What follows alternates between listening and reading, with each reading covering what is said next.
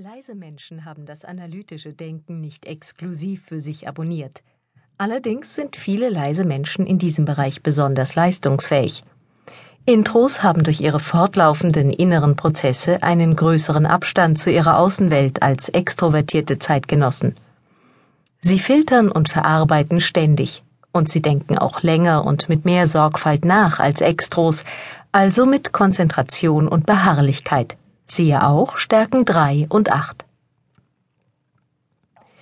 Darüber hinaus gibt es eine bestimmte Gruppe unter den leisen Menschen, die analytisch besonders begabt zu sein scheint.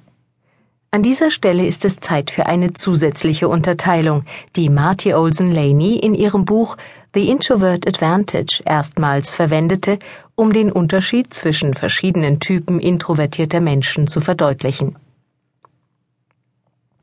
Für Extros wie Intros gilt gleichermaßen, dass die linke oder die rechte Hälfte der Großhirnrinde stärker ausgeprägt als die andere ist.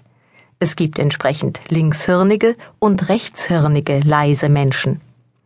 Die rechte Hirnhälfte ist der Bereich des intuitiven, des bildhaften Denkens, während in der linken Hirnhälfte die Fähigkeiten zur Verarbeitung von Texten, Zahlen und logischen Zusammenhängen angesiedelt sind. Bei so gut wie allen Aktivitäten sind jedoch sowohl die linke als auch die rechte Hirnhälfte aktiv. Leise Menschen mit ausgeprägter rechter Hirnhälfte verarbeiten Informationen eher subjektiv und intuitiv, also aus dem Bauch heraus. Sie verfügen oft über künstlerische Begabungen, reagieren emotionaler als ihre linkshirnigen Mitmenschen und können gut improvisieren. Sie können leichter als die Linkshirner mit Situationen umgehen, in denen sie es gleichzeitig mit verschiedenen Herausforderungen auf einmal zu tun haben. Leise Menschen mit ausgeprägter linker Hirnhälfte kommen, so Olsen Laney, dem Stereotypen des Intros näher. Sie benötigen weniger soziale Kontakte und sind eher objekt- und theorieorientiert. Dies ermöglicht ihnen eine gewisse Distanz zu ihrer Umgebung eine gute Voraussetzung für analytisches Denken. Linkshirnige Intros können in ihrem Kopf wie in ihrer Umwelt gut Ordnung halten und entscheiden eher nach ihrem Verstand als auf der Grundlage ihres Gefühls. Sie fühlen sich leichter als die Rechtshirner von zu vielen Anforderungen auf einmal überfordert und erledigen lieber systematisch eine Sache nach der anderen. Genau sie sind es, die besonders über die Stärke des analytischen Denkens verfügen. Die Stärke des analytischen Denkens ist ein Bonus, den besonders linkshirnige Intros haben. Analytisch denkende Menschen gehen den Dingen auf den Grund. Ihre Stärken liegen im Recherchieren, Vergleichen und Forschen. Sie können komplexe Zusammenhänge in ihre einzelnen Bestandteile zerlegen, Kategorien bilden, und auf dieser Basis Strategien für ihr Reden oder Handeln entwickeln.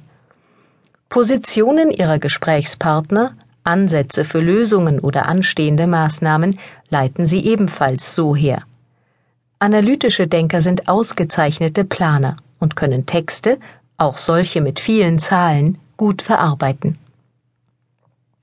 In Bereichen, in denen akkurate Information, Theoriebildung und die Ordnung neuer Erkenntnisse wichtig sind, ist analytisches Denken viel wert. Zum Beispiel in der Wissenschaft, im Controlling und in allen Bereichen, in denen problemlösendes Denken wichtig ist, also etwa in der Medizin, im IT-Bereich oder im Umgang mit riskanten Technologien.